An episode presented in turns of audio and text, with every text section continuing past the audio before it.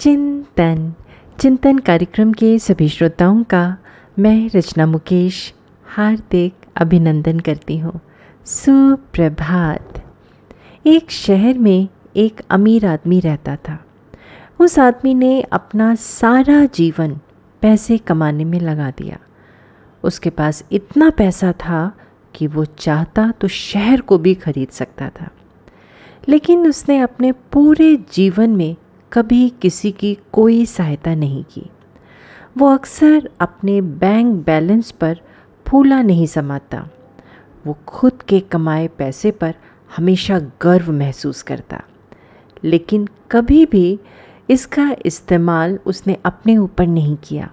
यहाँ तक कि उसने इन पैसों से कभी भी अपने मन मुताबिक अच्छे कपड़े, खाना या अन्य इच्छाओं पर खर्च नहीं किए उसने सिर्फ़ अपने सारा जीवन पैसे कमाने में ही लगा दिए। और इस तरह वो पैसे कमाने में इतना मस्त हो गया कि उसे पता ही नहीं चला कि वो बूढ़ा हो गया है और जीवन के आखिरी पड़ाव पर आ गया। और इस तरह एक रात उस व्यक्ति के जीवन का अंत निकट भी आ गया और यमराज उसके प्राण लेने आ गए। जिसे देखकर वो व्यक्ति सहम गया। तब यमराज ने कहा, अब आपका जीवन का समय ख़त्म हो चुका है। अब मेरे साथ चलना होगा। जिसे सुनकर वो व्यक्ति सोचता रह गया और बोला, प्रभु, अभी तो मैंने अपना जीवन भी नहीं जिया है और मैं तो सिर्फ़ अपने काम करने में ही व्यस्त था। मुझे अपने धन दौलत का उपयोग करने के लिए कुछ समय चाहिए। जो कि इन संपत्ति को मैंने काफ़ी वर्षों की मेहनत के बाद कमाया है। फिर यमराज ने कहा, नहीं, मैं तुम्हें और समय नहीं दे सकता हूँ। जीवन का समय निश्चित है। जो कि बढ़ाया नहीं जा सकता है। फिर उस व्यक्ति ने कहा, प्रभु, देखिए, मेरे पास इतना धन है कि आप चाहो तो इस धन का आधा हिस्सा ले लीजिए, लेकिन मुझे जीवन जीने के लिए एक वर्ष और दे दीजिए। ये कदापि संभव नहीं है।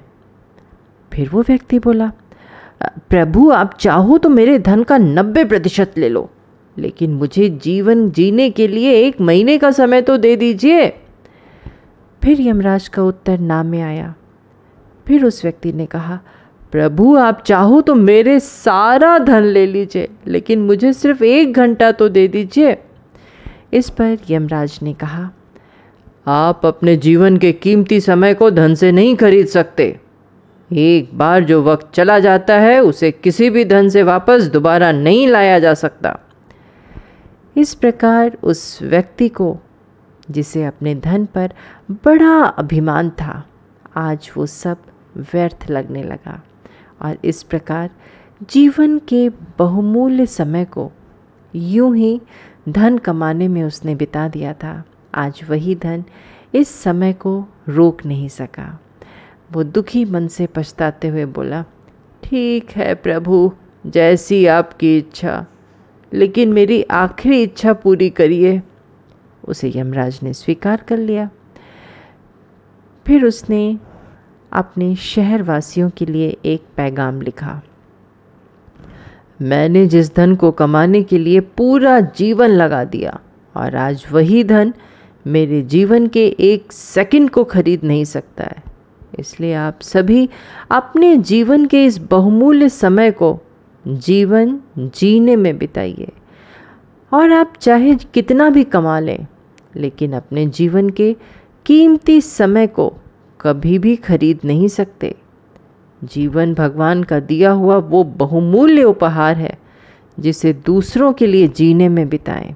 तभी आप अपने जीवन को सार्थक बना सकते हैं। और इस प्रकार वो व्यक्ति जीवन के आखिरी क्षणों में जाते जाते सबकी आँखें खोल गया। दोस्तों, जीवन भगवान का दिया हुआ वो बहुमूल्य उपहार है, जिसे पैसे से नहीं खरीदा जा सकता। इसलिए जीवन बिताने के साथ साथ जीवन को जीना भी चाहिए। कल क्या होगा, किसी को पता नहीं। लेकिन आज जो है, हो रहा है, उसे तो अच्छी तरह जी सकते हैं ना? चिंतन ज़रूर करिएगा। आप सबका दिन शुभ व मंगलमय हो।